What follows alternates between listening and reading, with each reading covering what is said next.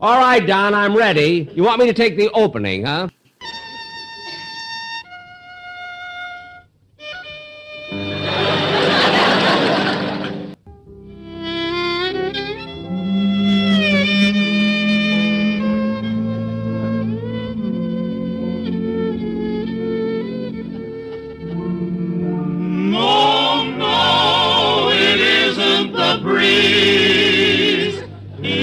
Benny. It's a two-fisted, quick-triggered marksman who shoots from the hip and never misses. Well, hello again. This is Buck Benny speaking. Welcome to another episode of the Jack Benny Show and the Phil Harris Show, and another bonus episode of the Jack Benny Show. We'll have tonight. We're going to have Jack Benny from 1952, uh, Phil Harris from the same night in 1952, and then we'll be jumping back 10 years to get a Jack Benny Show from 1942. All of them happened within this week of time that we're currently in. It's 2017. It, I thought I would come on and do another intro because my old intro that I did five years ago, we hadn't found the, at least I hadn't found the, the Academy Awards that were hosted by Jack Benny. He'd hosted two, and at that point I said that uh, hopefully we'd find them someday. Well, that someday came, I think about four years ago or something, because we did have them, we did find them both, and I brought them both to you uh, each year pretty much. And this year, around the Academy Awards time, I brought you uh, both his hosting. Uh, he hosted once, I'm trying to remember the years, I think he hosted once in like 1944 ish, I want to say, and then again in 1947, I think is what it was, something like that. Anyway, uh, he did a great job of hosting the awards, and it's fun to hear those shows when you can hear them. Tonight's show is about the Academy Awards, and it gives you a chance to hear Jack. I love Jack when Jack jokes about the Academy Awards. I I've mentioned it before. I'll mention it again. Um, I think it's a real shame. I uh, I mean, we had Jack for eighty wonderful years, and he gave us so much. It, it's just incredible. But I just get a little bit of a pang of, of oh, if he would have just lived for one more year uh, to live to be 81, he would have. The next thing he was going to take on was, of course, uh, the Sunshine Boys, which was the movie uh, where uh, George Burns took over for Jack and won the Academy Award. But if Jack would have been in it and had a chance to win the Academy Award, and then after all those years of of making fun of the whole thing and the, the fact that he always thought he should get an Academy Award, and all of a sudden for him to actually get one, that would have been an incredible acceptance speech. I would love to have seen that. But anyway, it didn't happen, and so Jack never won the Academy Award. I, I always thought, too, they maybe should have given him a, a posthumous award uh, just because he talked about it so much. But anyway, tonight's three shows, of course. The first one is The Jack Benny Show from March 23rd, 1952. And from that same night, March 23rd, 1952, we'll have the Phil Harris Show. And on Phil's show tonight, uh, it, he gets to be made an honorary colonel, and that should be a lot of fun. Uh, after that, we jump back a decade to uh, March 29th, 1942 and we have a minstrel show. And a minstrel show was where the actors would wear blackface and play exaggerated stereotypes of um, African Americans. Uh, very, now considered very, very distasteful. Uh, but you have to take into account the time frame that they were doing these shows. I don't think they. This might be the last minstrel show they did. I'm not sure. I want to say there might have been one more later, but uh, anyway, I, I, I say on my intro, you'll hear the intro to my old intro. I say that I don't think um, African Americans took uh, part in blackface performances, but I don't know. I, I think I've seen. I, I think I, I don't know enough about it to know that.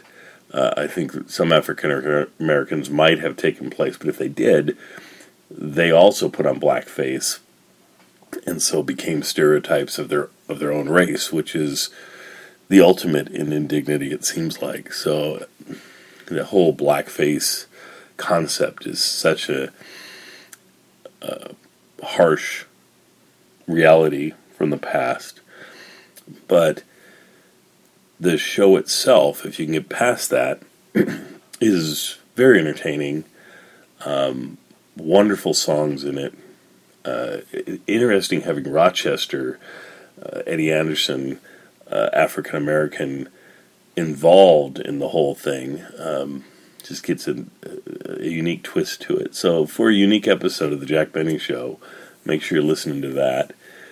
Uh, some of the music is is really quite nice. In our 1952 show from the Jack Benny Show, it's about the Academy Awards, like I just mentioned, but there's a part in there where he mentions the Continental. And the Continental was a 1950s television show that was shot from the perspective of this bachelor um, who was who was uh, supposed to be entertaining um, women and romancing them, I suppose. Uh, I, I, I, I will see if I find any on YouTube. The actual show, I will I will post those uh, for you. I'll, I'll link them on this podcast. The other thing I'll link if I find it is there was just an insane, a few insane uh, remakes of it from I think the 1980s from Saturday Night Live, just a skit of the Continental, and just how they twisted around. He becomes quite perverted and everything, but but it is a funny skit, I must say. If if you can uh, deal with it, the, it's risque and off color sometimes uh, content, but uh, but a, a, skit I used to laugh and laugh at. Anyway, I'll bring you I'll bring you that that if I find it. The sun is set, the stars shine in the sky. The night air is tinged with anticipation, and it is time to meet the Continental.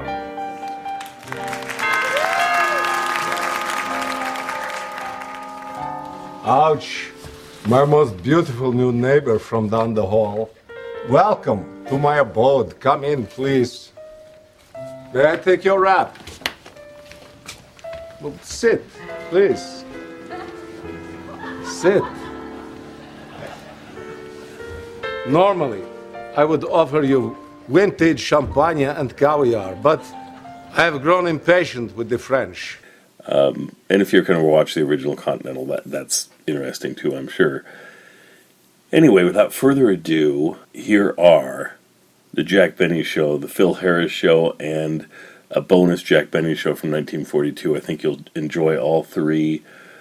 Um, thank you so much for tuning in. And I'll mention one last thing like I said, it's 2017.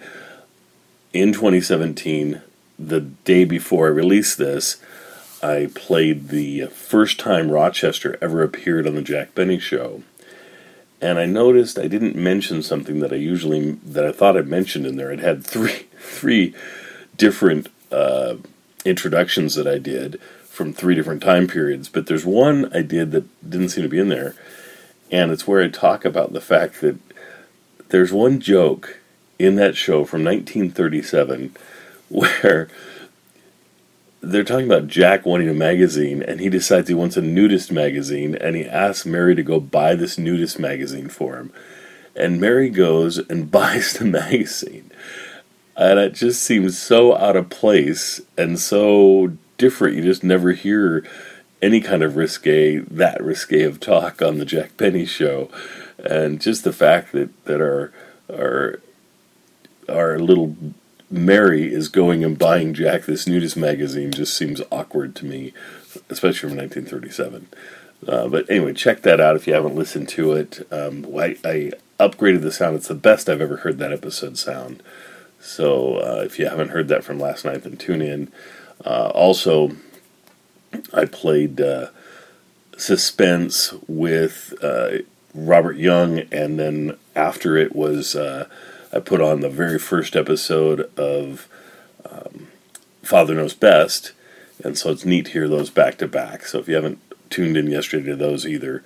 That's if it's 2017. If it's not 2017, your mileage may vary. Anyway, on with the show. Enjoy. Lucky Strike presents the Jack Benny program. But first, here's an important message from the National Tobacco Tax Research Council. Everyone likes to talk about the high taxes he pays, but you cigarette smokers have a right to do some special fancy talking yourself because you cigarette smokers give nearly $2 billion a year in cigarette taxes. Every time you buy cigarettes, you give your federal government 8 cents a pack, and most of you give 3 or 4 cents more to city and state governments. That adds up to a better than 50% tax on every cigarette you smoke. Yes, in buying cigarettes, over half your packs go for tax. And now the Jack Benny program, presented by Lucky Strike. Be happy, go lucky, be happy, get better taste. Be happy, go lucky, get better taste today. Friends, seeing is believing, and you can see for yourself clearly and beyond any doubt that Luckies are made better to taste better. Just take a Lucky from a newly opened pack and remove the paper by carefully tearing a narrow strip straight down the seam from end to end. In tearing, be very careful not to loosen or dig into the tobacco. Then gently lift out that cylinder of fine, mild tobacco. Now, in exactly the same way, remove the tobacco from any other cigarette. Compare it with a perfect cylinder of fine, mild tobacco taken from the Lucky. See how round and firm and fully packed the Lucky is, with long strands of fresh, clean, good-tasting tobacco. See how free the Lucky is of excessive air spaces, hot spots that burn harsh and dry. There is your proof that Luckies are made better to taste better, to taste fresh and clean and smooth. And remember, in a cigarette, it's the taste that makes the difference. And Luckies taste better. So to enjoy the fresh, clean taste of fine tobacco, be happy, go lucky. Make your next carton Lucky Strike.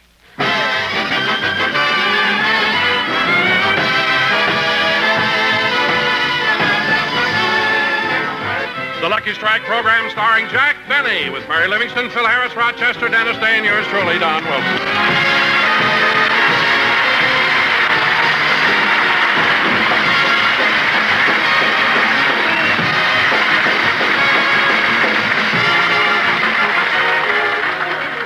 And now, ladies and gentlemen, let's go out to Jack Benny's house in Beverly Hills. At the moment, our little star is shaving.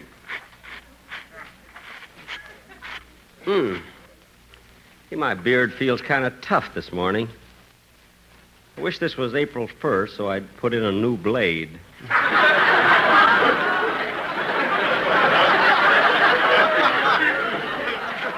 hmm. I wonder. I wonder how I would look with sideburns. Charles Boyer has sideburns. I can just see myself taking a beautiful girl in my arms and saying, like Boyer, Eh, my darling, come with me to the cash drawer. I mean, cash.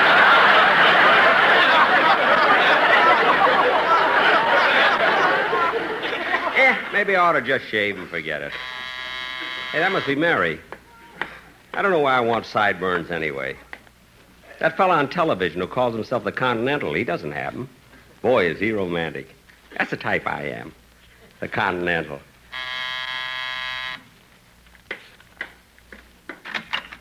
Do not be afraid, darling. It is only a man's apartment. Jackson, open up your baby blues. Oh, it's you, Phil. Oh, say, Phil, who am I imitating? Well, do it again. Do not be afraid, darling. It is only a man's apartment. Barry Leone.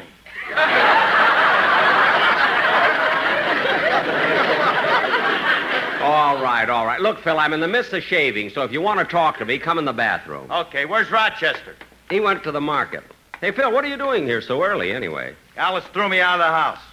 Again? It was my fault this time, Jackson. You see, Just I... a minute, Phil. Wait a minute. Where's my razor? Oh, here it is. Phil, why did Alice throw you out of the house? Oh, I don't know. They were having a parent-teachers meeting. You know, all the mothers and teachers were there, and they were deciding to make some sort of an outing for the kids in the third grade. They they call it a, a nature study. Oh, yes, that's one of those hikes up in the hills. Well, they should have told me. Why? When they said they wanted to study nature, I suggested the Burbank Theater. A burlesque show? Well, I don't blame her for throwing you out of the house. Yeah, I don't know why I always. Phil, always. I wish have- you wouldn't stand behind me while I'm shaving. Why? Every time I see the reflection of your eyes in the mirror, I think I cut myself. Okay, I'll move. I'll move. Oh, there's somebody at the door. Oh, I'll get it, Jackson. Oh, hello, Phil. Do not be afraid, darling. It's only a man's apartment. What is that? I don't know. That's the way they answer the door around here. hey, come on in, Livy. Jackson will be through in a minute. He's shaving. Hey, look at you. That's a cute little dress you're wearing. Hmm, I'm glad you like it, Phil. I knitted it myself. It sure fits you beautiful. The way it shows off your figure. I mean, it it clings so snug around the hips and and hey, wait a minute. You said you made that dress. How come there's a price tag on it? Mm, I put that on myself. I wanted something for Jack to notice, too. Oh. Phil, what are you doing over here so early? Well, they were having a parent-teachers meeting over at the house, and, And Alice threw you out. how'd you know? I took a wild guess. Well, I'm all through with my shaving. Oh, hello, Mary. Where did you get that $45 dress?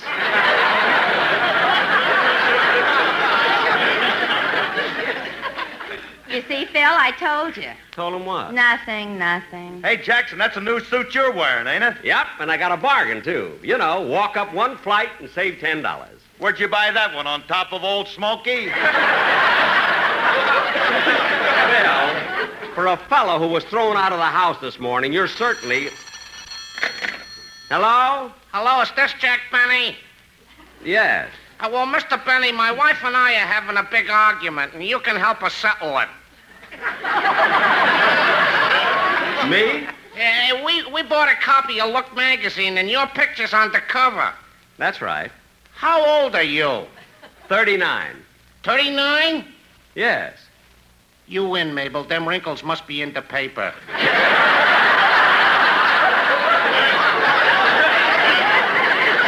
What? Bye. Who was it, Jack? I don't know. Since I had my picture on, look, I've gotten a lot of phone calls. Yeah, and I know what you go through, Jackson. You're not the only one who's had his picture on the cover of a magazine. Well, Phil, I've never seen your picture on a cover. Neither have I. Well, that's because you kids don't subscribe to the monthly manual of the Amalgamated Society of the City Planning and Construction Engineers. Uh, Phil, Phil, your picture's on the cover of the monthly manual of the Amalgamated Society of City Planning and Construction Engineers? Yeah, and I got a copy of it right here in my pocket. I'll show it to you. See? Phil, that's a picture of the new freeway. Yeah, but look who's laying against the curb.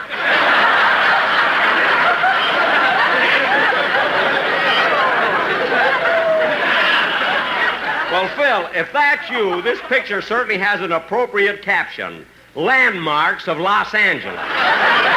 Yeah. Now, anybody can brag. Here I am, boss, back from the market. Oh, good, good. Hello, Rochester. Hello, Miss Livingstone, Mr. Harris. Hi, Chester. Say, boss, before I put all these canned goods in the pantry, do you want to check off the list?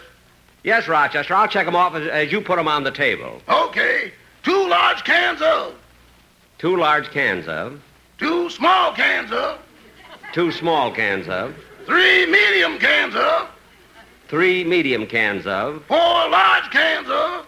Four large cans of. Wait a minute. What kind of checking off is that?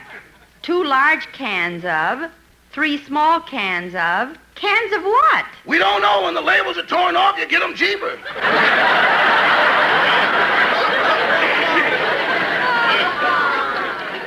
Oh, for heaven's sake. Imagine buying canned goods without labels on them. When we sit down to dinner, it's like a mystery program. Uh, who done it? No, uh, what's in it? Rochester. One night we had Drano for dessert.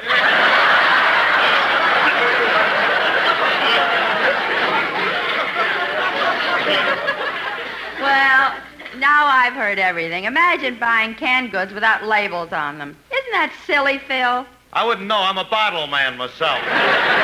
Rochester, just put the things away. Okay, boss. And I bought you a new pair of woolen mittens like you asked for. Woolen mittens. What's that for, Jackson? Well, as soon as I get a chance, I'm going up to Big Bear to do some more skiing. You know, Mary went up with me a few weeks ago. Well, Jackson, I didn't know you could ski. Are you kidding? I've been skiing for years. Of course, I haven't got perfect form, you know. In fact, the last time I came down the slide, took off, and sailed through the air, I, I did flap my arms a little too much. A little too much. A duck hunter took a shot at you. duck hunter, duck hunter. You'd still be out there if a retriever hadn't brought you back. Oh, don't be so smart. If we go up in the snow again next week, I'll show you how good the. Come in. Well, Don, Dennis, come on in. Go ahead, Dennis. You go first. Oh, no, no, Don. You go first. Oh, you go first, Dennis. No, no, Don. I'd rather you go first. Look, fellas. Dennis, please go first. No, Don. I insist that you go first. Oh, for heaven's sake, what's the matter with you guys? Why are you so polite to each other? We both have two shows. That's the silliest thing I ever heard. Now, come on in. Boy, does that outfit bring out the curves, the way it clings around the hips. Oh, you noticed it too, eh, Dennis? Yeah, Mr. Benny's wearing a new suit.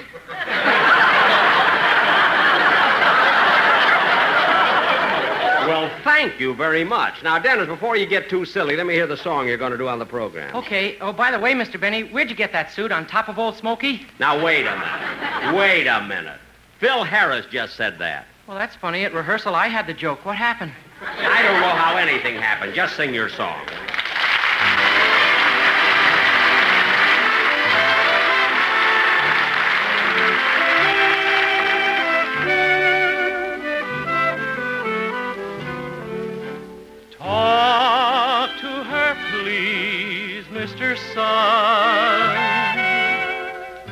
Speak to her, Mr. Rainbow, and take her under your branches, Mr. Tree.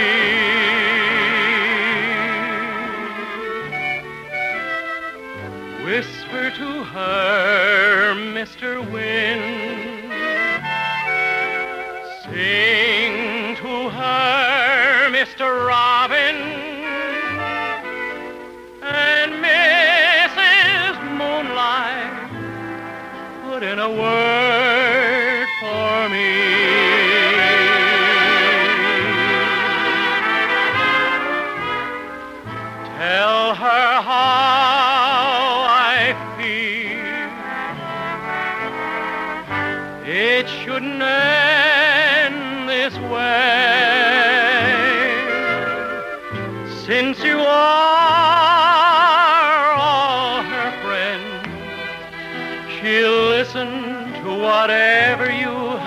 say.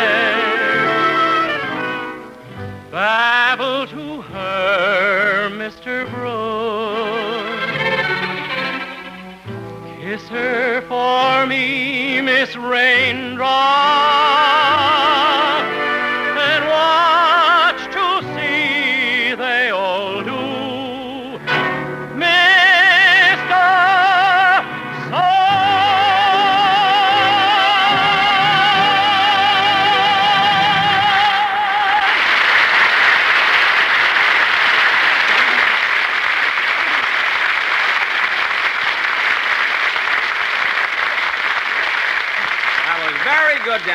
Very good. Don't you think so, Don? Oh, yes, Jack.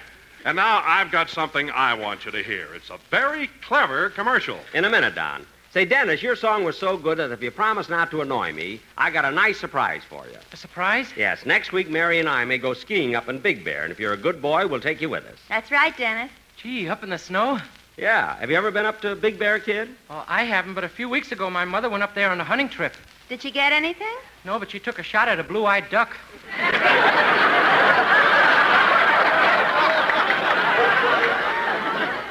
Oh, she did, eh? Yeah, and she couldn't understand it. Her retriever came back with a toupee.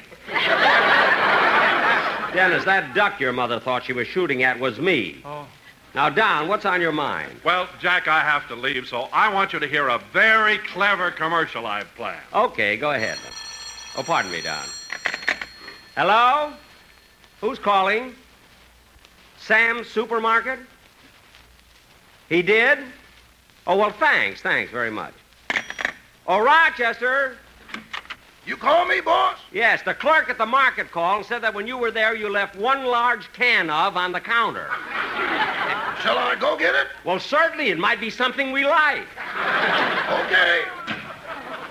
Now, Don, Don, what is this clever idea that you. Oh, say, boss. Now what? We're going to have to get a puppy.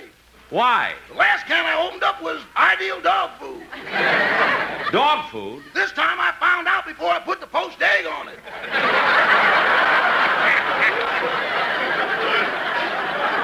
Well, good, good. Now, Don, what's this idea of yours that you think is so clever? Well, Jack, since everybody's talking about the Academy Awards last Thursday night, I made up a wonderful commercial about them. You did? Yes, and in it I very cleverly worked in the names of the pictures and the stars who were up for Academy Awards. Well, Don, this better be subtle. Oh, it is, Jack. It is. Just listen to this. If you're feeling blue and want to find your place in the sun, smoke a Lucky Strike. Hmm. You may have this yen for a Lucky Strike on a train or in a bus or even on a streetcar. You may get this desire. Don, Don, look. So whether you're an African queen or an American in Paris, be like Frederick. March to the nearest store and buy Lucky. Look, Don. Yes, Don, Luckies are smoked everywhere, in all resorts, especially in Florida, where Shelley winters. Where Shelley Winters? Don, how clever can you get? I've personally told all the Academy Award nominees that I love Lucky's. I told Arthur Kennedy, I told Montgomery Clift, I even told Marlon that they're my favorite Brando. Now, Don, just a minute. So next time your wife or girlfriend offers you a lucky strike, smoke it and Oscar for another. Don, we're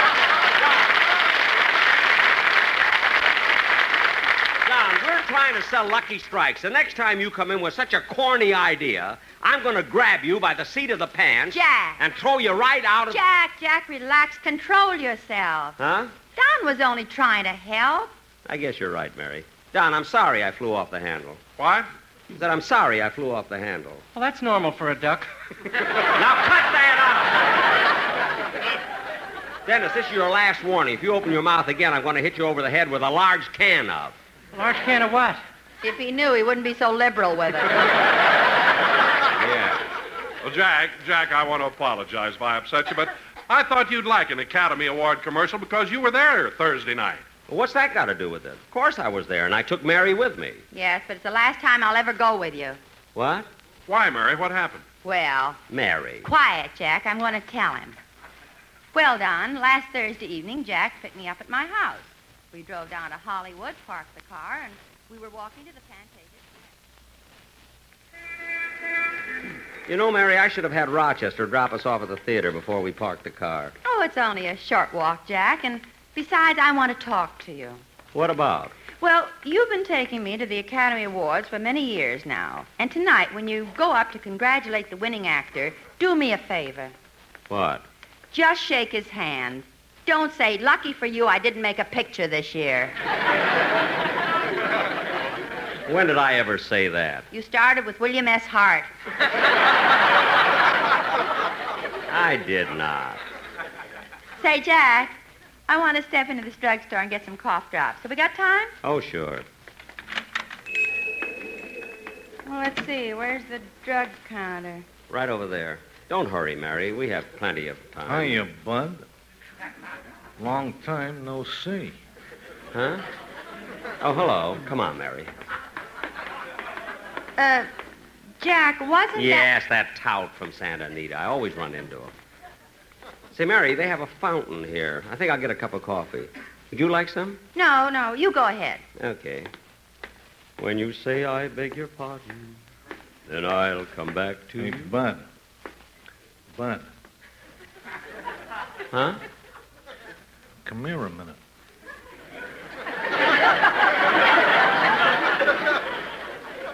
Who, me? Yeah, yeah. Where you going? Over to the fountain. What are you gonna get? Coffee. Uh-uh. What? Get milk. But I want coffee. Coffee hasn't got a chance. Why not? Wet grounds.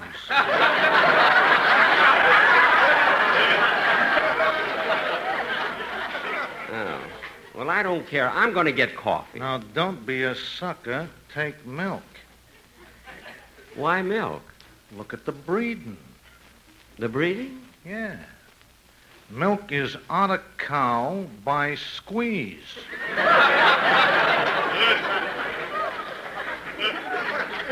I don't care. I don't want milk. Oh, look, Bud, if you don't let it get around, I got something really good. What? Ovaltine. Why Ovaltine? It's a sleeper. Well, maybe I'll. Hey, wait a minute. I know what I'm going to get. What? Come here a minute. Who, me? Yeah. I'm going to get tea. Why tea? Because tea is in the bag.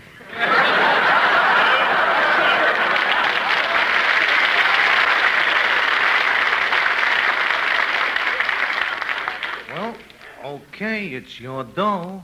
So long. So long.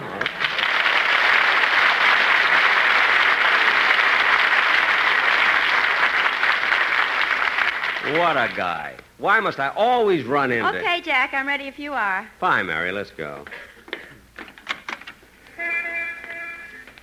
Did you enjoy your coffee? I didn't have any. Why not? I didn't like the odds.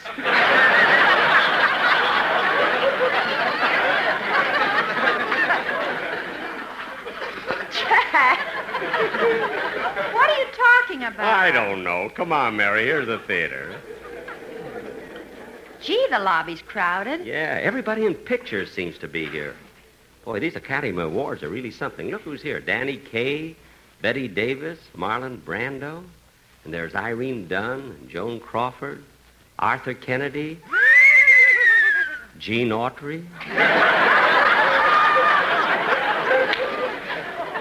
Gosh, everybody is. Look, Jack, there's a radio commentator doing a broadcast right in the middle of the lobby. Let's go over and listen. Oh, yeah. And so tonight, everybody who is anybody in Hollywood is gathered here for the annual Academy Awards. Uh, Ladies and gentlemen, I shall do my best to bring you some of these celebrities. Oh, here come some famous actors walking by. I'll see if I can get them to say a few words. Uh, Mr. Jimmy Cagney, would you please say a few words over the air? I'm very happy to be here tonight, and I'm sure this is going to be another great occasion. Thank you, Mr. Cagney. Gee, Mary, remember remember Cagney and Yankee Doodle Dandy? Yeah. Yeah. And now coming up to the microphone is Mr. Lionel Barrymore. This is really a great night for Hollywood, and I know that the ones who win the awards will deserve. Thank you, Mr. Barrymore.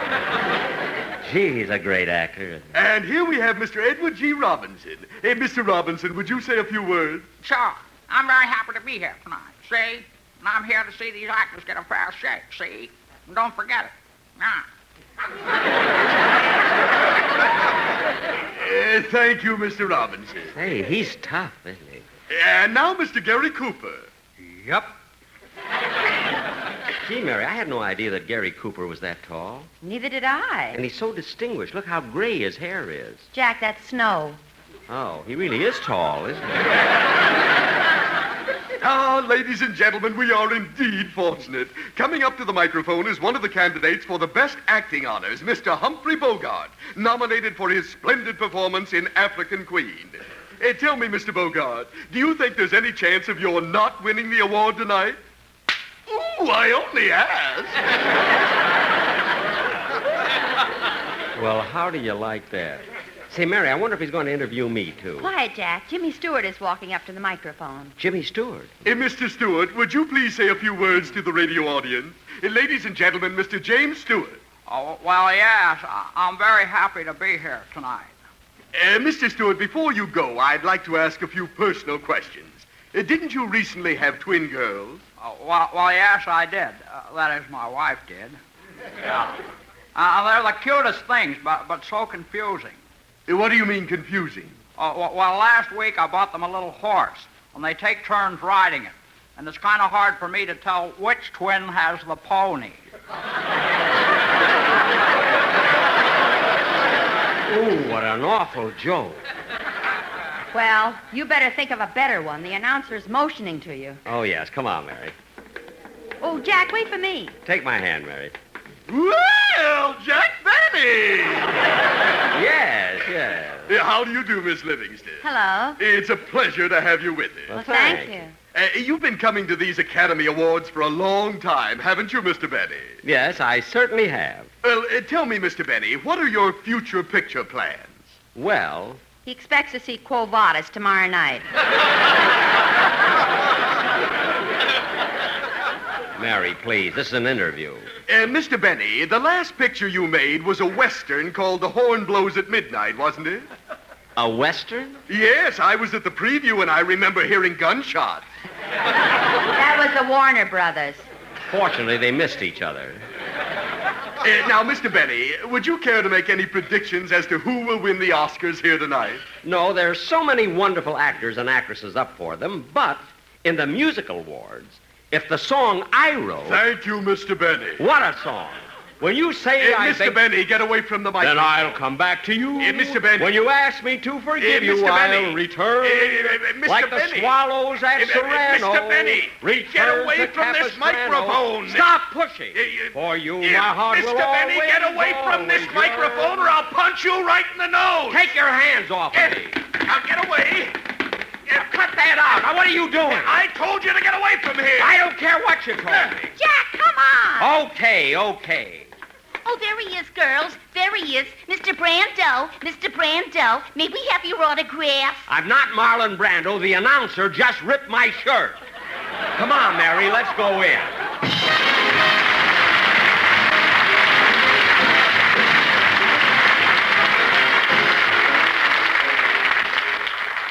Ladies and gentlemen, we want to make certain that all children have a fair chance to be strong and healthy. And we can do this by giving to Easter Seals. Your contribution provides treatment training centers, special schools, summer camps, and curative workshops. Let's give generously to Easter Seals. Please send your contributions in care of your local post office. Thank you. Jack will be back in just a moment, but first. Be happy, go lucky, get better taste today. Friends, seeing is believing, and you yourself can see that luckies are made better to taste better. From newly opened packs, take a Lucky Strike and any other cigarette. Then carefully remove the paper from both by tearing a narrow strip straight down the seam from end to end. Be very careful not to loosen or dig into the tobacco. Now look for the difference. Look at that perfect cylinder of fine, mild tobacco taken from the Lucky. See how round and firm and fully packed it is with long strands of fresh, clean, good tasting tobacco. See how free the Lucky is of annoying loose ends that spoil the taste. This is your proof. Luckies are made better to taste better, to taste fresh and clean and smooth. No doubt about it. Luckies taste better. So to enjoy the fresh, clean taste of fine tobacco, be happy, go lucky. Make your next carton Lucky Strike. Be happy, go lucky, go lucky, strike today. Gee, Mary, it was certainly exciting, wasn't it? Yeah. Arthur Freed winning the Irving Thalberg Award, and Johnny Green for the music, George Stevens for directing Place in the Sun. And Vivien Leigh for the best actress. Yeah, and Kim Hunter and Karl Malden for the best supporting roles, and Oh, Jack, there's Humphrey Bogart. Go over and congratulate him for winning the Oscar for his performance in African Queen. oh yes, wait here, Mary. Say, Bogey, congratulations, and lucky for you, I didn't make a picture this year. Ow! Jack, who slapped you? Lauren Bacall. if I want her, I can whistle. Two of my teeth are missing. Good night, folks. The Jack Benny program is brought to you by Lucky Strike, American products of the American Tobacco Company, America's leading manufacturer of cigarettes. This is Don Wilson reminding you to listen to your hit parade with Kyle Lombardo every Thursday night, presented by Lucky Strike. Consult your newspaper for time and station. Stay tuned for the Amos Andy Show, which follows immediately. This is the CBS Radio Network. RCA Victor, world leader in radio, first in recorded music, and first in television, presents the Phil Harris Alice Faye Show.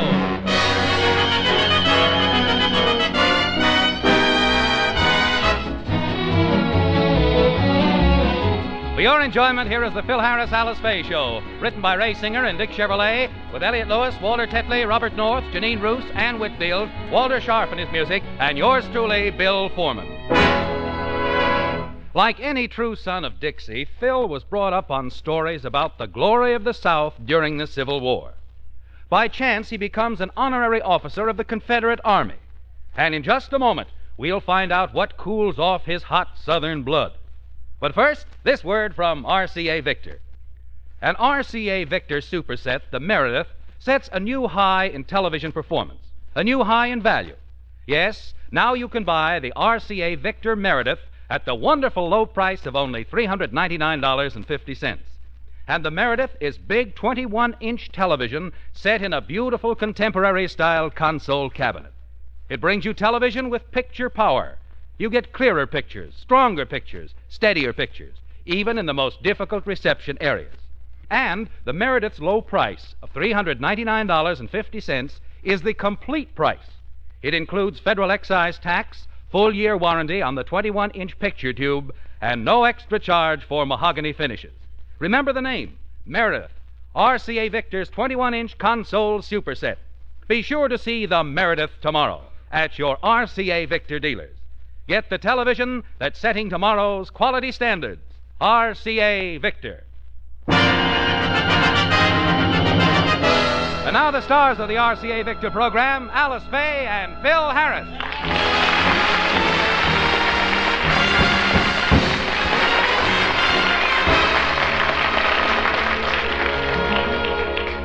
Last night, Phil was honor guest at a freshman dance at UCLA. The dance was dedicated to the theme, The South Will Rise Again. Phil was made an honorary colonel in the Confederate Army and given an officer's uniform. Phil has taken this seriously and is really living the part. Honey, send the children in here with some more mint. I'm fixing to run off another batch of them juleps. Oh, no, there goes old flannel mouth again. I wish he'd take off that Confederate uniform. He's been wearing it all morning. That's nothing. He wore it to bed last night. Did you ever sleep with a cold saber against your back? How long is he going to keep this up? I don't know. Willie, why don't you go in and tell him how silly he's being? I'm not going in there. Every time he sees me, he starts yelling, It's General Grant! Chases me around the room with his sword. Why don't you go in, Alice? Oh, no thanks. He's liable to think I'm Fort Sumter and fire on me. Oh, we'll go in, Mommy. Daddy wants us in there anyway. What for? It's time for our cotton picking lesson.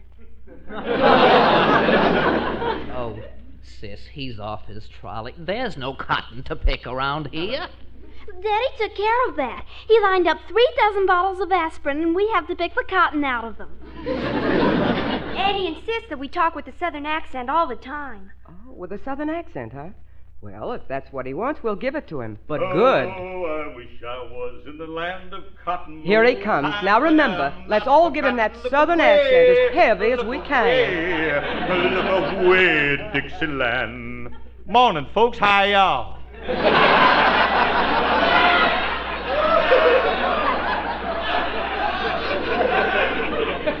Well, shut my mouth if it ain't my little old pappy. It's old man River himself. Sure nothing. Yuck, yuck. Well, if it ain't my two little daughters, Harmony and Grits.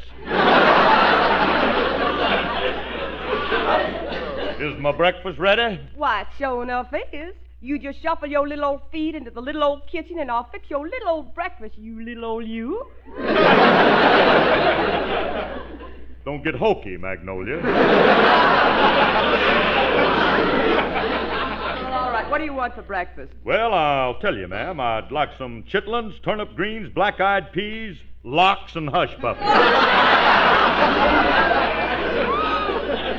What are hush puppies? You don't know what hu- I'll thank you to pack your carpet bag and leave. Bill, why don't you stop acting like a child? Take off that silly uniform. Silly uniform. Magnolia? Stop calling me Magnolia. Very well. Lily Bell. the- Phil, that's enough. I'm not going to stand for any more of this. Now take the uniform off and forget the whole thing. I will not. I'm proud of this uniform. Hey, I'll get that. You got to admit that uh, I look very romantic in it. Hiya, Curly. Well, if it ain't Gaylord Ravenel, the riverboat gambler. Alice, has he been shampooing his hair with sour mash again? Curly, what's that outfit you got on? Oh, this? Oh, this is just my Confederate Army uniform. I see. Got tired of wearing your Buck Rogers space spacesuit, eh? Please, Ravenel. This uniform is sacred. Well, all right, Curly. And another thing. In the future, I want you to address me by my military title Colonel Beauregard Harris. Yes, sir. Anything you say, sir.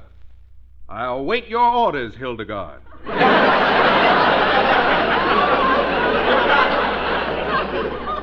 Beauregard. B O W B U D A. You can call me Sam. Curly, what brought this on? Oh, he went to a UCLA dance last night, and they made him an honorary Southern colonel and gave him a uniform, and now he won't take it off. Of course not. But you all being Northerners, uh, you wouldn't understand. Who's a northerner? I'll have you know I'm from the South, too. Yeah, but I'm from the deep South. I'm from the deepest part. The South.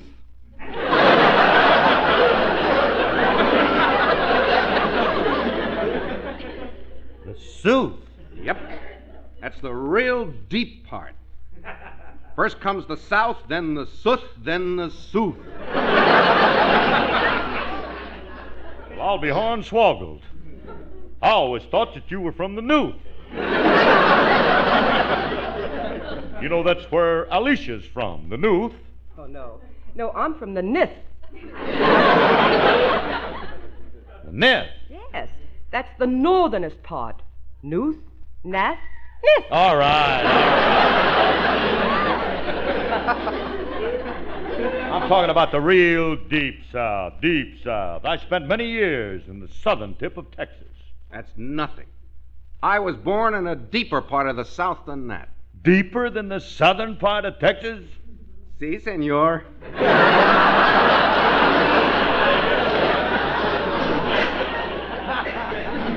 Buenos dias, you all. Yeah, yeah. Let's see you get further south than that. All right, all right, boys. Phil, you promised to go to the market for me. Will you please go All right, now? honey, all right, I'll go. Come on, Remley, I want you to go with me. Yeah, all right, Curly. I'll. Wait a minute. You ain't going in that uniform, are you? And why not? This uniform is a badge of valor. I want everybody to see me in it. Now, come on, Remley, you can ride with me.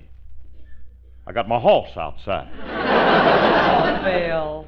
All right, I'll take the car. And you're taking that uniform off as soon as you get home. Why? Because we're going to the sponsor's house for dinner tonight. Mr. Scott ain't going to mind if I wear my uniform, but if it'll make you happy, I'll call him later and ask him if he minds if I wear my uniform to dinner. Okay? Okay. Goodbye, Lily Bell. Come on, Remley. Hey, Curly. What is this Southern revival binge you're on? Well, I'm wearing this uniform because, well, gee whiz, it brings back memories of my childhood. Mm-hmm. All the things that I liked about the South. You going to tell me about it? You can bet your banjo I Won't come with me to Alabama? Let's go see my dear old mammy. She's frying eggs and broiling hammy. That's what I like about the South. Now there you can make no mistakey. Where those nerves I'm never shaky. Ought to taste that leg cakey. That's what I like about the South. She's got baked ribs and candied yams, those sugar cured Virginia hams. Basement full of those berry jams, and that's what I like about the South. Hot cornbread and black eyed peas. You can eat as much as you please, cause it's never out of season. That's what I like about the South. Eh, don't take one. Have two. They're dark brown and chocolate too. Suits me, they must suit you, cause that's what I like about the South.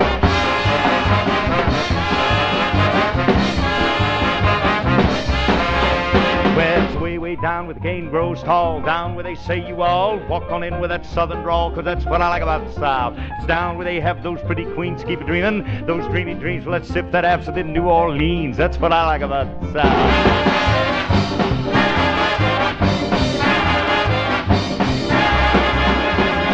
Come old Bob with all the news, got the box back coat and the button shoes, but he's all caught up with his union dues, and that's what I like about the South. He come old Roy down the street, oh, can't you hear those scuffling feet?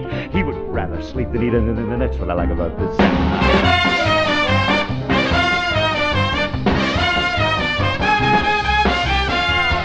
Every time I pass your door, you act like you don't want me no more. Why don't you shake that head and sigh, and I'll go walking right on by. Gone on, on and on and on. Honey, when you tell me that you love me, then how come you close your eyes? Did I tell you about the place called Do I Diddy? It ain't no town, it ain't no city, just awful small, but oh so pretty will do. What?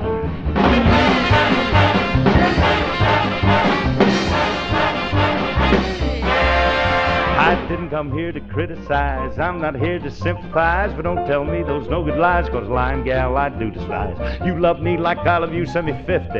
PDQ, rose are red, and violets are pink. I'm gonna get old 50. I don't.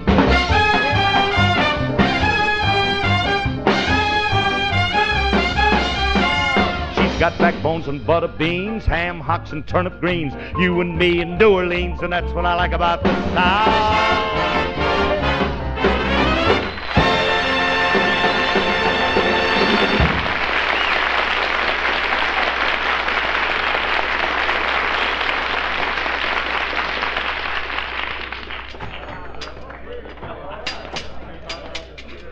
Hey, Remley. There's quite a crowd in this market. I never. Hey, Ram. Hmm? What's all that clanging? Nothing. Just your sword banging up against the canned goods.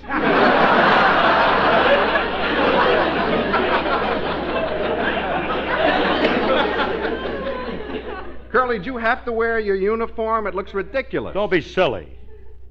I look resplendent in my uniform. Morning, miss. Hey, Remley. Look at at 'em. Everybody's giving me them admiring glances. I'll bet you before. Morning, madam. Remley. I didn't touch her.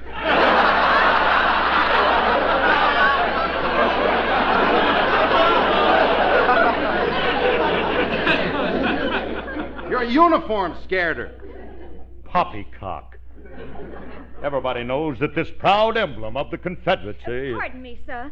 I saw your yo- southern uniform and I thought you could help me. Well, gladly, madam. What can I do for you? I put a penny in the machine here and nothing came out, and I want you to give me back my penny. What are you asking me for? I don't work here. Oh, I'm sorry. I thought you were a Dixie Cup demonstrator. That's pretty bad. One thing I can't stand, it's a supermarket comic.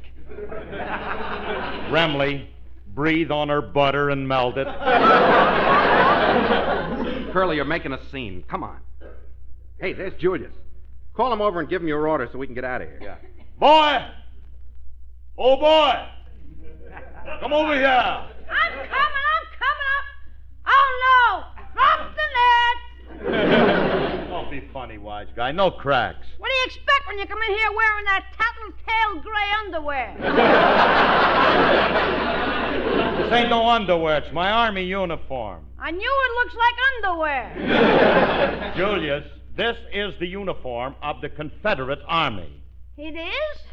Well, you ought to be ashamed of yourself, sullying the grand uniform of the Confederacy. This is an insult to us Southerners. Yous is a southerner. You mean yous all can't tell? Hey, Julius. We's all can't tell, can we? hey, Julius, ain't you surprised to see me wearing a Confederate uniform? Oh, no. Every customer I had this morning was wearing a Confederate uniform. Except for the three who were wearing their Julius Caesar suits. All right.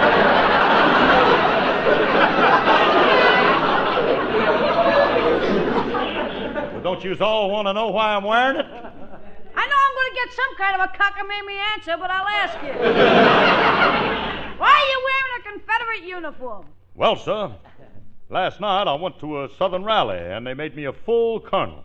That was last night. Why don't you forget it? Why should I forget it? I'm still a colonel. You're still full, too.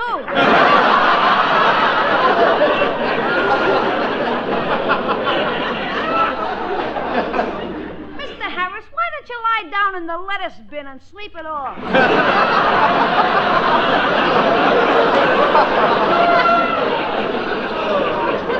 I ain't got nothing to sleep on. I'm serious. That is a thought, though, for the future. I can just see that coming up. Look, Julius, this uniform was given to me, and I'm entitled to wear it all the time because I am now a full fledged colonel in the Confederate Army.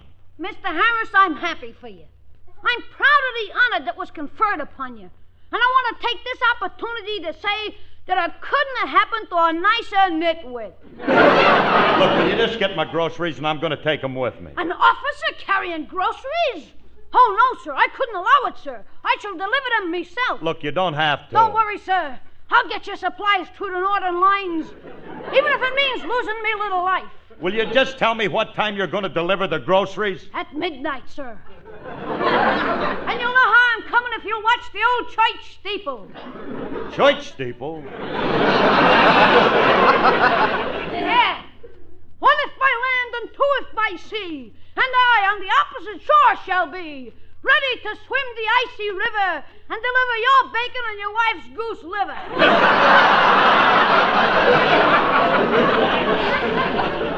Well, this is all I'm going to take. I ain't going no further. Listen, you, you deliver them groceries. Why couldn't I have gotten a goose liver? you deliver them groceries this afternoon, kid. Come on, Remley, let's get out of here. Nice boy, huh, Curly? Oh, lovely child, lovely. He's got all the charm of a charwoman's knee. Come on, let's get home. Hey, Remley, when we get home, remind me. I'm going to have to call Scott and find out if it's all right for me to wear this uniform. Hey, Curly, that woman just leaving the market, isn't that Mrs. Scott? Where? Hey, yeah. Yeah, that's her. Hey, as long as she's here, I'll ask her. Oh, Mrs. Scott, you hoo! Mrs. Scott, you hoo! Mrs. Scott! Uh, well, I guess she didn't see me. I think she did. She's starting to run. Well, then she must be in a hurry. Let's catch her. Come on. Mrs. Scott! Mrs. Scott, wait for me. You hoo! Mrs. Scott, I... Well, Frankie, she disappeared. Where'd she go? She dived into that open manhole. She did not.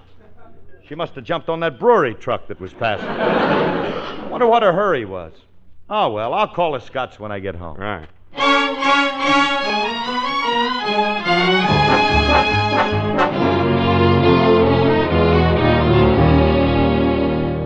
Now, Cora, calm down. You've been hysterical ever since you came home from the market. now, what did you say you saw again? I told you. I was just leaving the market when this wild man in a Confederate uniform gave a rebel yell and started to chase me. he was waving his sword and screaming. He had a Confederate uniform and he.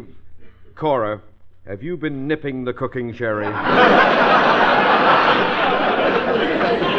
You know I don't drink. Maybe you've got a rusty bobby pin sticking in your head. Or perhaps your garter belt is too tight.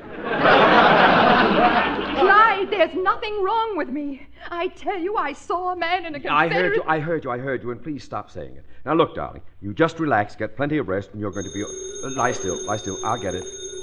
My mother warned me to check into her family background before I. Maybe I'd better give her the ink blot test. Hello? Hello, Mr. Scott. Uh, this is Phil Harris. I guess this is just one of those days. what do you want, Harris? Mr. Scott, I want to ask you something. Um, when I come to dinner tonight, is it okay if I wear my Confederate uniform? Well, is that all you. Your what? My Confederate uniform. I should have known. Harris, uh, were you at the market today? Oh, yeah, I saw your wife there and I chased her all over, but I couldn't catch her. she gets pretty fast on her feet. Harris, do you mind telling me one thing? Why are you wearing a Confederate uniform? Because yesterday, Mr. Scott, I was made a colonel in the Army of the Confederate States of America. Oh, brother. Old brittle brain has finally snapped. You don't, Mara, you don't mind if I wear my uniform, do you? No, no, anything that'll make you happy. Good, then we'll be over around 7 o'clock. Splendid. I'll be watching for your steamboat coming round the bend. Bye. Toot, toot. Who was that, Clyde? Phil Harris. And Cora, I owe you an apology. There's nothing wrong with you. It's Harris who's flipped his lid. You mean. He's ripe for the Happy Academy. He's the Confederate soldier you saw today. Oh, I should have known. Who else could it have been? Clyde. He's coming to dinner tonight. And he's wearing his uniform.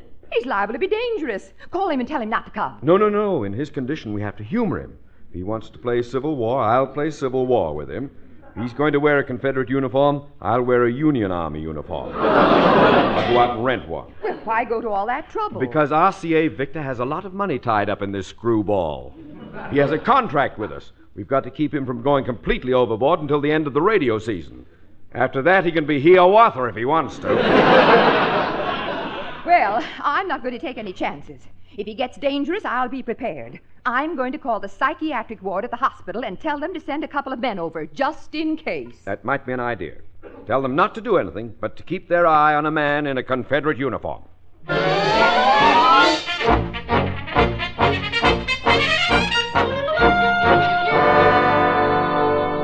Hey, Alice, you better hurry. It's getting late. It's almost 7 o'clock. We got to get started for the Scotts. I'm ready, dear. And Phil, Phil, thanks for taking off that uniform. Well, I got to thinking about it, and I figured it might look a little silly to the Scotts. After all, they're Northerners. They might not understand. Besides, well, I don't want anything to upset Mr. Scott. He, uh, he sounded a little peculiar on the phone. What do you mean, Curly? Well, he said something about watching out for a steamboat. and then when I said goodbye, he says, toot, toot. I figures. I've been telling you right along the guy's nuts. He is not. Now, come on, boys. Let's get over to the Scott's house.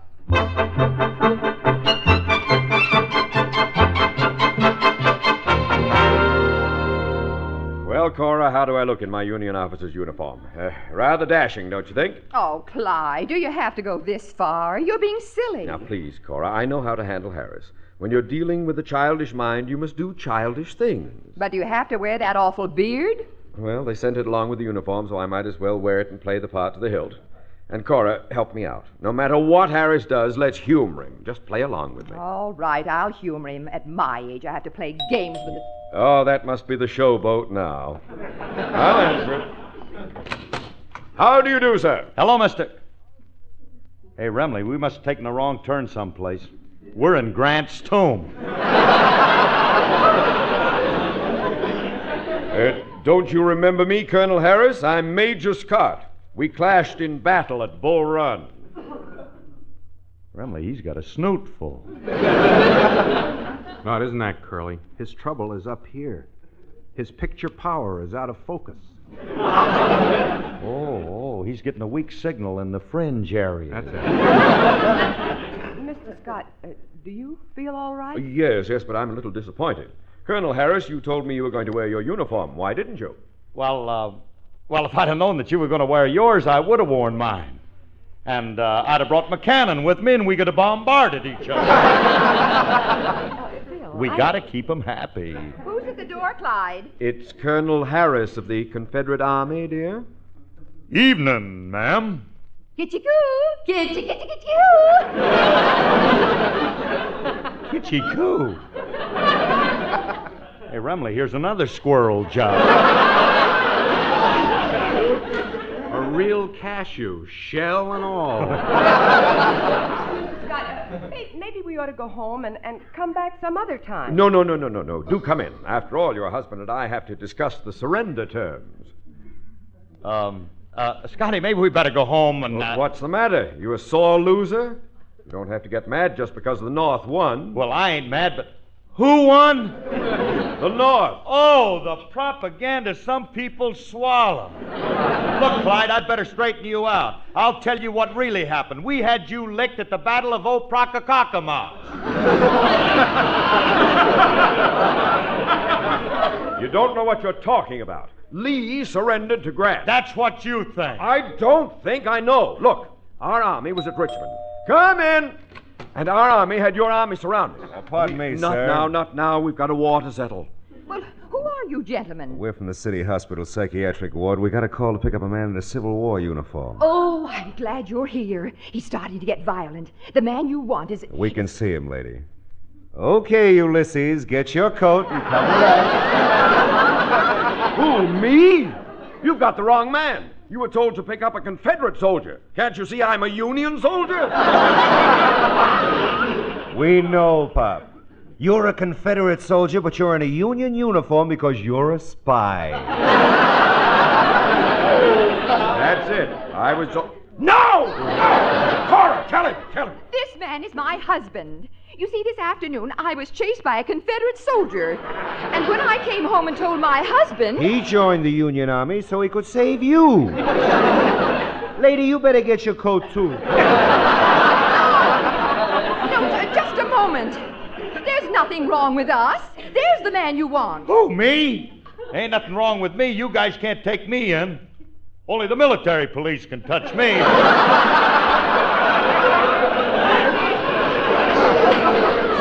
And uh, why can't we take you? Because I'm a full colonel in the Confederate Army. Hey, Joe, we ran into a nest of 'em. Get going, Stonewall. Get your hands off him. Now get your hands off him. That man is my husband. And who are you, dear? Betsy Ross? I'm Alice Faye. This one thinks she's a movie star. Come on, all of you, get outside and get in the wagon. Wait, wait a minute, on, you wait can't- a minute. Now, wait just a minute. What? Just a minute. There's nothing wrong with these people. I can vouch for them. Well, you seem to be the only sane one here. What's your name, sir? Frank Remley. That does it. Won't you join us? What for? I only said my name was Frank Remley. I know. Nobody in his right mind would admit that.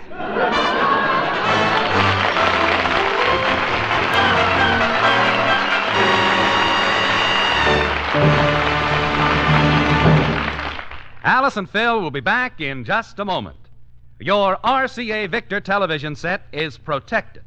It's protected by all the knowledge, resources, and experience of the Radio Corporation of America, available to you through the RCA service company branches from coast to coast.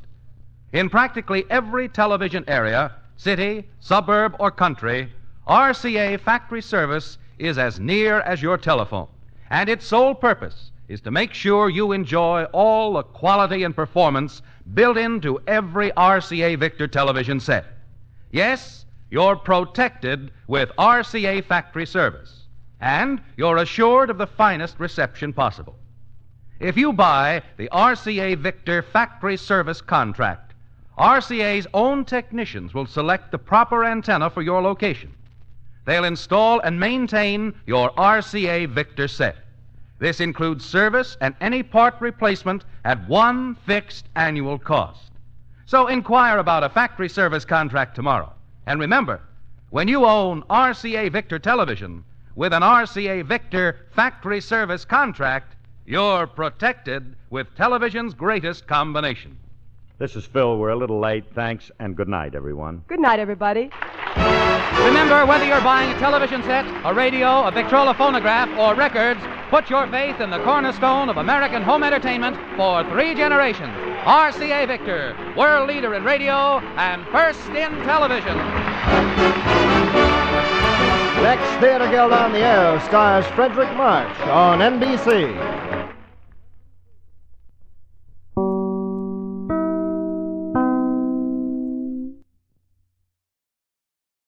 Hello again. This is Buck Benny speaking. Welcome to another episode of the 1941 42 season of The Jack Benny Show.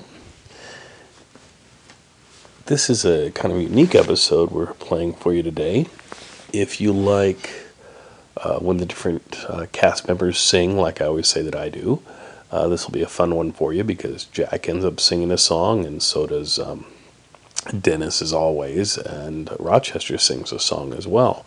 and they all three sing different songs, which is pretty cool. And the whole cast sings kind of a song together. Um, why there's so much singing in this episode is it's um, the skit part of the episode is that it's um, the I think they call it the Doc Benny um, minstrel show, and a minstrel show was the shows that would tour around the country um, in vaudeville, where the um, usually they would wear blackface um, makeup and do stereotypical um, takes on uh, African Americans. Uh, fairly inappropriate by today's standards, of course. Uh, what's interesting, what's doubly interesting about this is uh, certainly they did this in 1936. We played it uh, this last um, fall. And when they did that, uh, it made for an interesting episode. It really brought out uh, Phil Harris's character for the first time, really.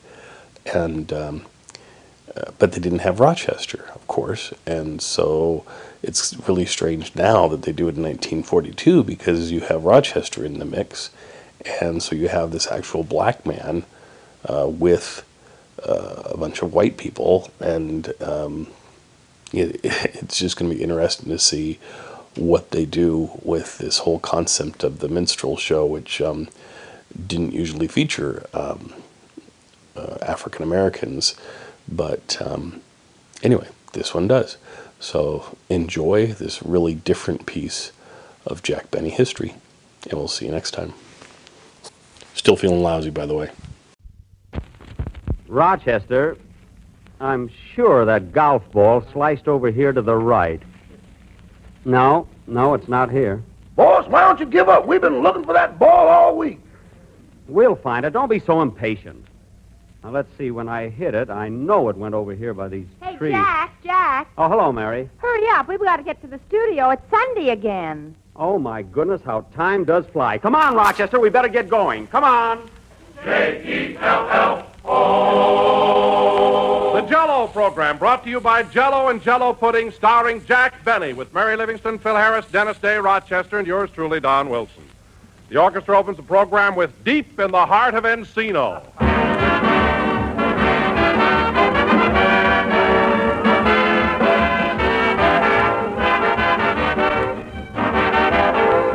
Flavor, flavor, and still more flavor. That's what you get in Jello, ladies and gentlemen. Thanks to Jello's marvelous new process that locks in its delightful goodness. The tang of Jello, its swell, intriguing taste, are there for you to enjoy as never before. For today, Jello offers you a new high in flavor, a new peak in pleasure. You find that Jello is more than ever a glorious dessert, a grand treat that everybody loves. A clear, colorful mold of Jello. What an attractive sight it is, and how it glistens with goodness. And never have you tasted anything better than the lively, refreshing flavor of Jello. Flavor that makes you think of the juicy, ripe fruit itself. Flavor that is locked in for your added enjoyment. Prove to yourself how much richer Jello's locked-in flavor really is. Open a package of Jello. Notice that there's no telltale aroma, no sign of escaping fragrance and flavor. Then dissolve the tiny Jello particles and notice how Jello's captive goodness comes pouring out in a rush of richness. Get Jello tomorrow and thrill at the extra delight of Jello's locked-in flavor.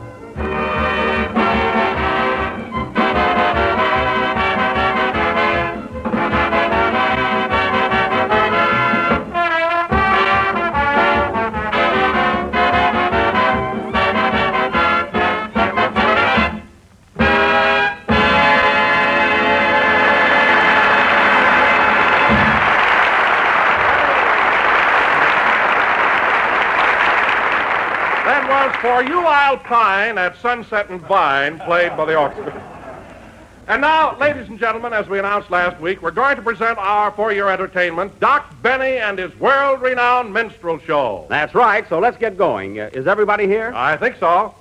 Say, Mary, where's Dennis? Dennis? I don't know. I haven't seen him. He must be around here someplace. That's you, you dodo. Come here, Dennis. We've got a minstrel show to do. I see you've got burnt cork on your face. Where were you? I was over in the corner practicing how to talk like Amos and Andy. Good. Good nothing. It comes out like Lum and Abner. Oh. Wonderful world.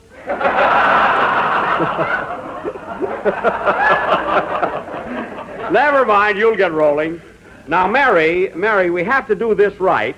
So straighten things out and put the chairs in a semicircle. What's a semicircle? Look, put the chairs in a circle and then take half of them away.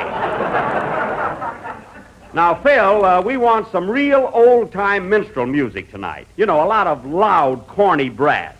Uh, do you think your band can do it? Well, it ain't our style, but we can try. Oh, brother.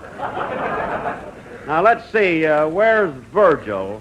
We got to have our props. Is the sound man here? No, I'm in a Turkish bath. Want me to steam some clams for you?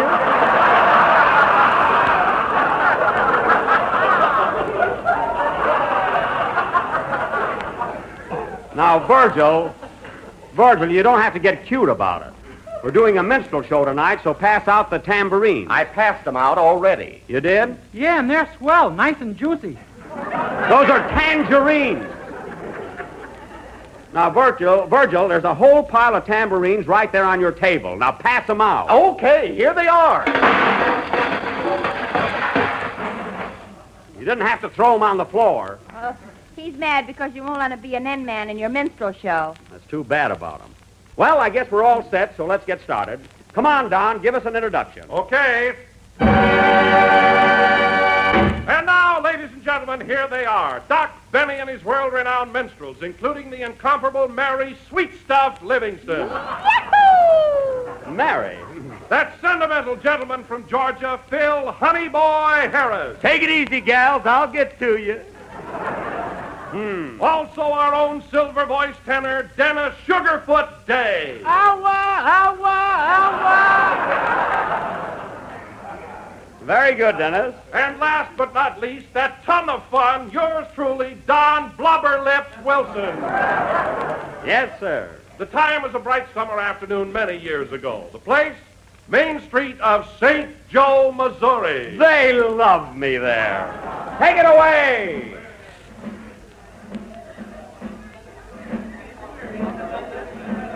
All right, everybody. You'll have to clear the streets of parades. So come on. Keep your little boy up on the sidewalk, Mrs. Farrell. Come here, Charles. Stay right close to your mother. No, I want to see a parade.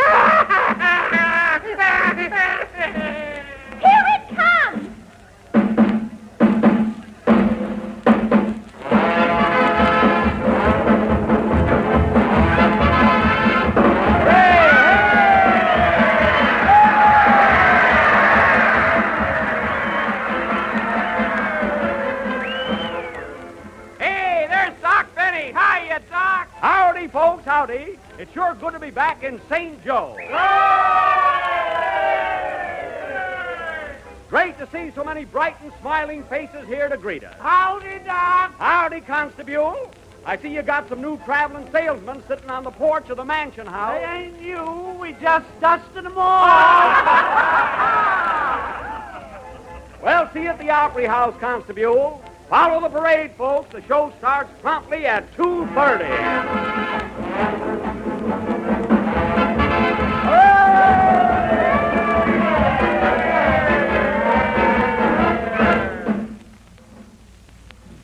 We now take you to Simpson's Opry House, where Doc Benny's minstrels are about to begin.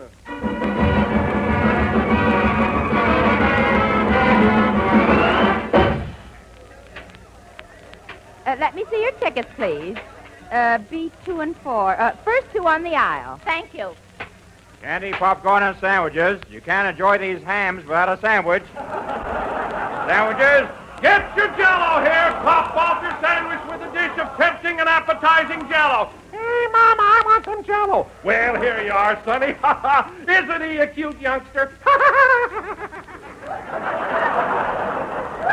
All right, Don, don't overdo it. Uh, stop, please. Right this way. Here you are, sir. B2 on the aisle. There's someone sitting there. Oh, yes. I'm sorry, madam. You've got the wrong seat. I've got the right seat. Well, you've got it in the wrong place. stop, stop, stop, please. Hey, Constable, you can't bring your horse in here. I got a ticket for him. All right, seat one, stall two. What's he laughing at? The show hasn't started yet. Stubbs, Stubbs, please.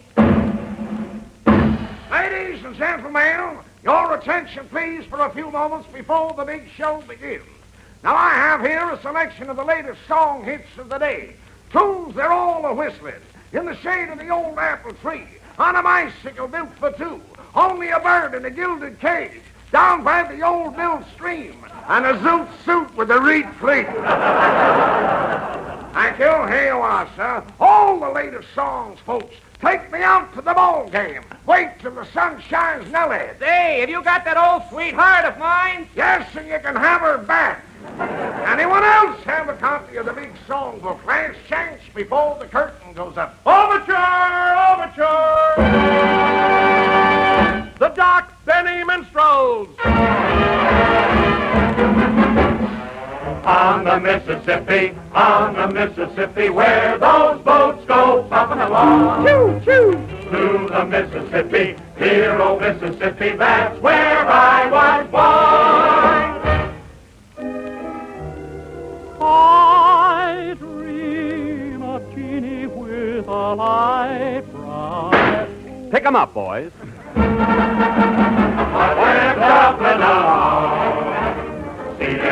Them shuffling along. Take your best gal, your real gal. Go down to the levee. I said to the levee. Good job. Join that shuffle and throng. Hear that music and song. It's simply great. Make a waiting on the levee, a waiting for their Robert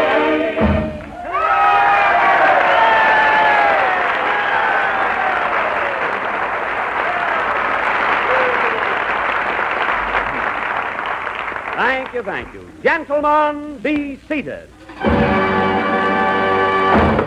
Well, well, well. Tell me, Mr. Harris, how are you feeling this evening? Mr. Interlocutor, I am in the mood to mangle some merriment. Well, I must say, Mr. Harris, that you do look good. Well, boss, why shouldn't I look good? I just had myself a Kentucky breakfast. A Kentucky breakfast? What's that? A big steak, a bulldog, and a quart of whiskey. Hmm. Well, what's the uh, bulldog for? Somebody's got to eat that meat. very good, very good. It didn't impress me. Now, now, Mr. Day, you mean to say you can do better than that? Ask me what's the difference between a man with asthma, a farmer milking a cow, and an Eskimo fan dancer. Well, uh, I don't know, Mr. Day. What is the difference between a man with asthma, a farmer milking a cow, and an Eskimo fan dancer? One is wheezing and one is squeezing. Well, what about the Eskimo fan dancer? She's freezing. Get her a blanket. excellent, Mr. Day, excellent. I ain't convulsed. Why, Miss Livingstone? Say, Miss Interlocutor, do you mind if I ask you a riddle? No, no, Miss Livingstone, go right ahead. Uh, what's the difference between you and a jackass? Hmm. I don't know. What is the difference? A jackass wears a collar. Well, so do I wear a collar. Well, then I guess there ain't no difference.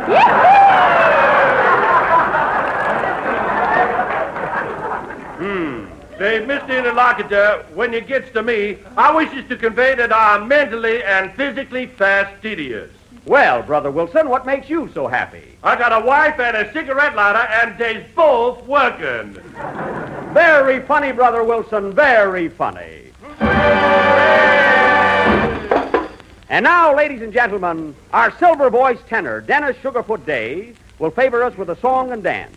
That ever popular ballad, Can't You Hear Me Callin' Caroline, and dedicated to Mrs. George Primrose.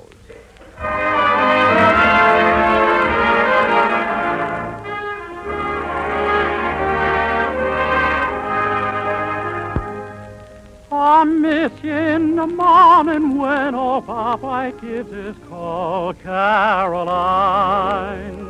Caroline. I miss you at the sunset when evening shadows fall. Caroline, Caroline.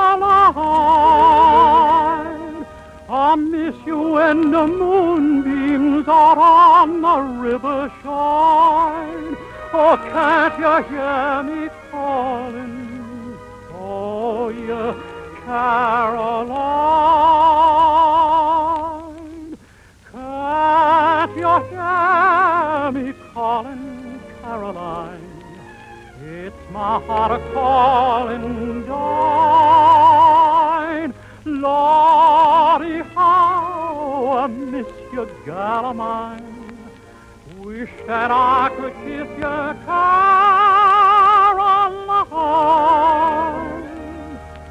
Ain't no use now for the sun to shine, Caroline,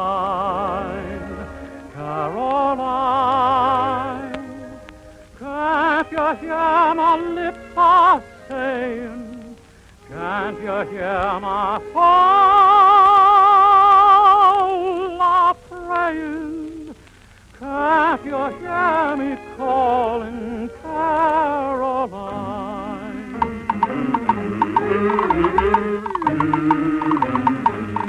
La la la.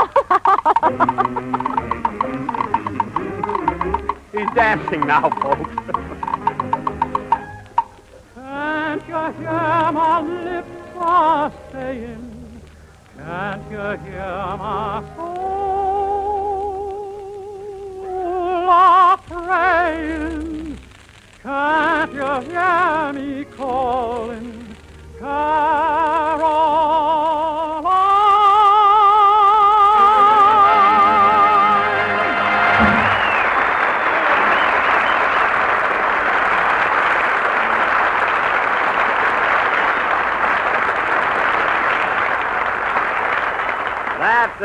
was very good, Mr. Day, very good. Thank you, sir. Yes, sir. That was rendered with feeling, sweetness, and tenderness. I didn't like it. Why, Mr. Harris, I noticed that you and Mr. Day have been quarreling quite a bit of late. What have you got against him? Nothing except he's dishonest, disloyal, and hen-coop conscious.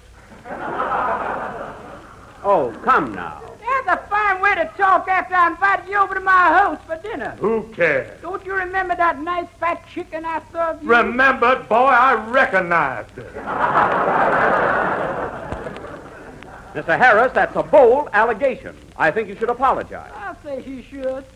I can't believe that Mr. Day has been stealing your chicken. Not only that, boss, he stole my wife. I didn't steal that old thing. She jumped in the bag with the rest of the hens.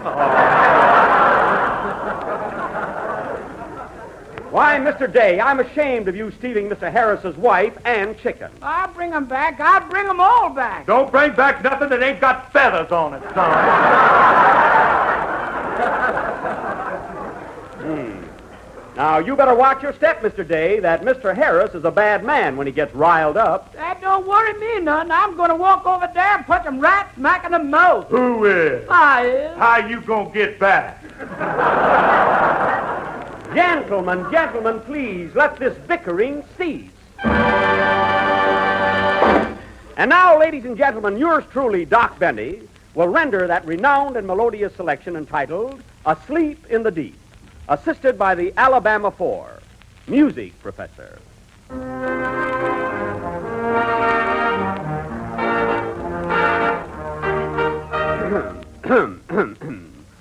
Loudly the bell in the old tower ring, bidding us listen to the warning it brings.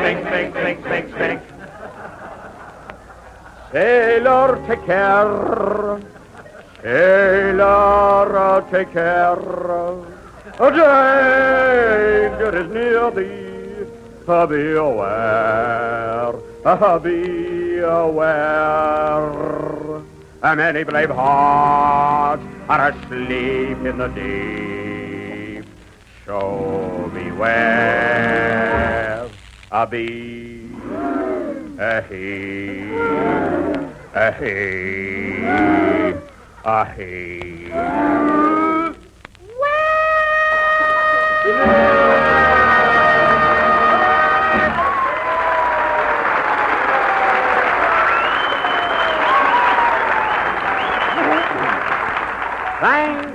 you, thank you.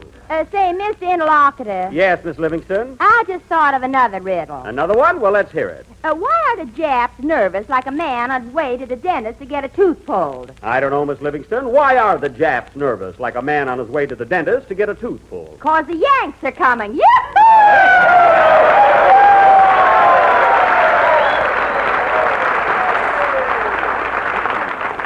Now, that was really brilliant, Miss Livingstone. Yeah, Mr. Interlocutor, what's the difference between you and a bag of wind? I don't know. What is the... Virgil, you stay out of this! We don't want any more riddles. I'm awful sorry to hear that, Mr. Interlocutor, because I got one that's not only entertaining, but appetizing as well. Hmm. All right, blubber lips, let's have it. When you go down to your neighborhood grocer, what is the very first thing that you ask for? Credit.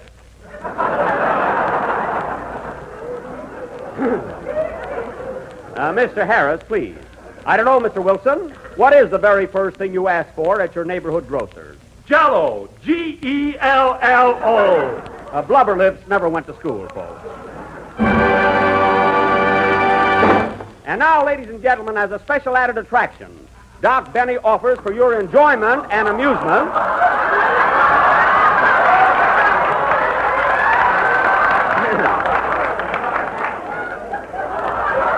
Doc, uh, uh, Doc Benny offers for your enjoyment and amusement that well-known minstrel man, Rochester Van Jones. Yeah, Mr. Interlocutor.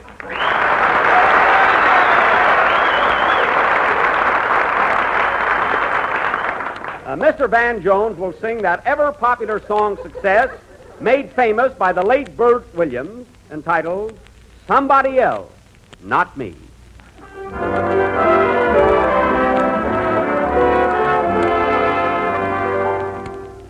Great moments come to every man some situation where he can attain such fame, folks acclaim the very mention of his name. The circus played our town one day, three Bengal tigers got away.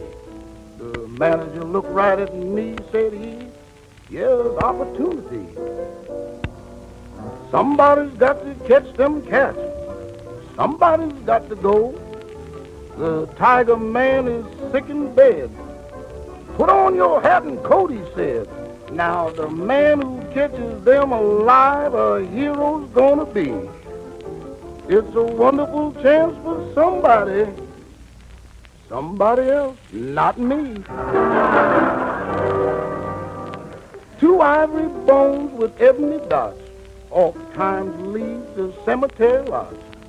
A game last night brought on a fight which finished up with pistol shots. I was the furthest from the door. All the others got out before. A body lay on the floor dead, and through the transom somebody said, Somebody's got to stay behind. Somebody must remain. And when the officers arrive, explain how came he ain't alive. The man who stays and sees it through gains notoriety. It was a wonderful chance for somebody. Somebody else, not me.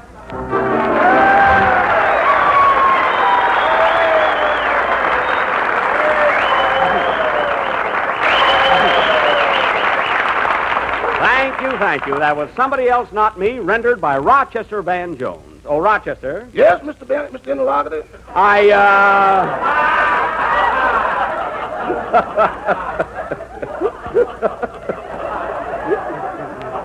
um, uh, that mistake didn't either hurt or help the program, Rochester.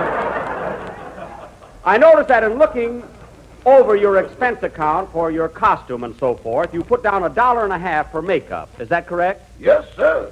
Well, that seems a little unnecessary. Would you mind explaining what you spent that money for? Well, I heard you tell everybody to buy burnt cork for their faces. Uh huh. And then, as much as I didn't need it, I bought a cork with a bottle of gin around it.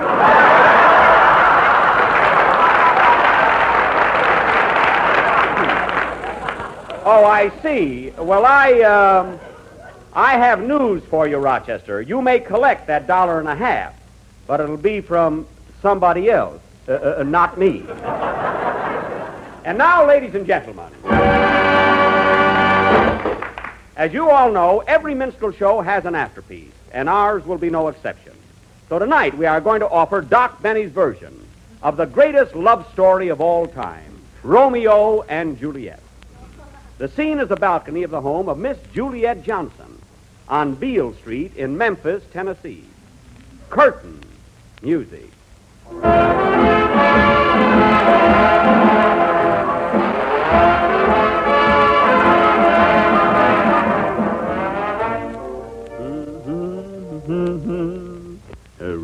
And Julie were sweethearts.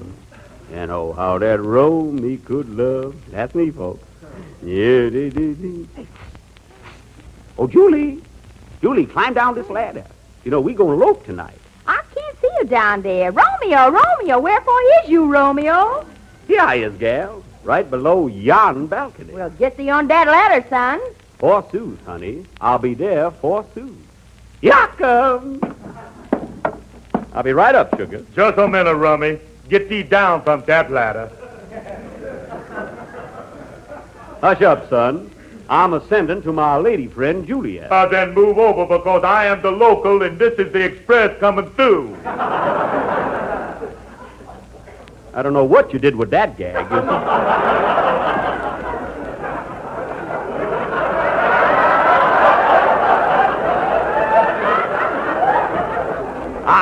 Knows you can't be the local and the express. I must be the local. Now, wait a minute.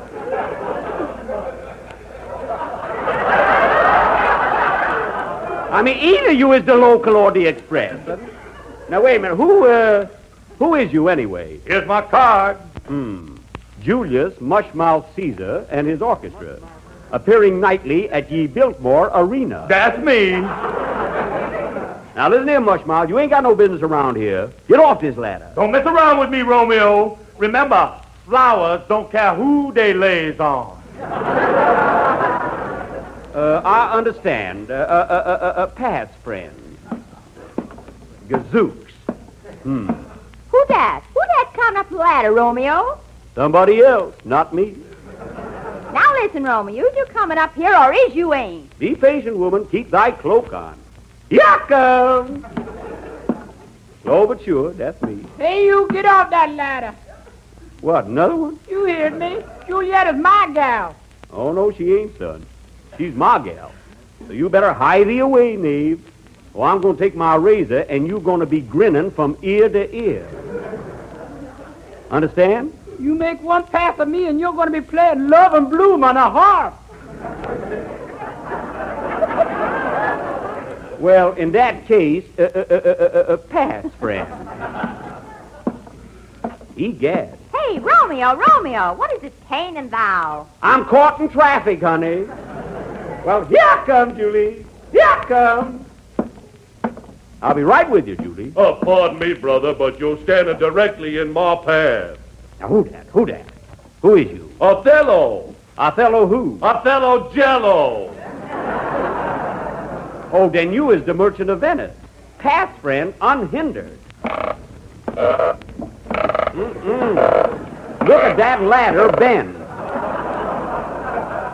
Hey, Julie, can it be that you is unfaithful? I ain't unfaithful, honey. I'm going to elope tonight. With me or not with me? That am the question. All these men climbing that ladder. I was regusted. Now, don't be jealous, honey. I'm just raffling off a Plymouth up here. A Plymouth? Oh, that's right. Where did I put my ticket?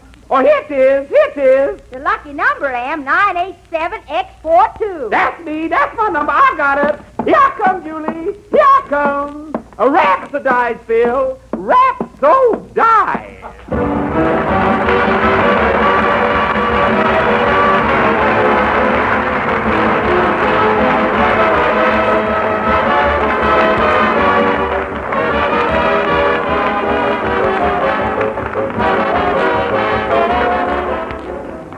Here's a dessert, friends, that will make a big hit with everyone because it's so good looking and so downright delicious. It's jellied plums, a swell, attractive treat that combines luscious plums and rich emerald lime jello. Yes, here's a dessert that is really a masterpiece. A dessert that your family will get mighty excited about because it's so gay and inviting and so thrillingly good. Jellied plums is truly a treat of treats and easy to make. Simply dissolve one package of lime jello in a pint of hot water and chill until slightly thickened. Next, fold in one cup of canned plums. Then mold and serve plain or with whipped cream. And you'll say you've never tasted anything that was more delightful, never laid eyes on a dessert that looked more enticing. Make up this grand treat. Tomorrow, get a package of lime jello. But be sure it's genuine jello, because jello's new locked in flavor is extra rich.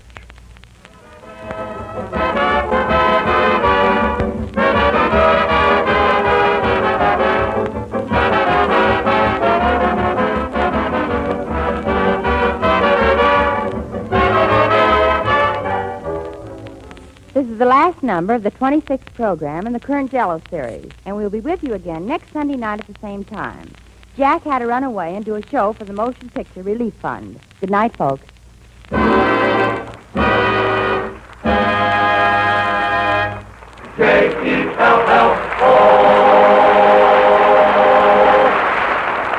The Jello program is written by Bill Morrow and Ed Beloin and is broadcast each week by shortwave to our armed forces throughout the world.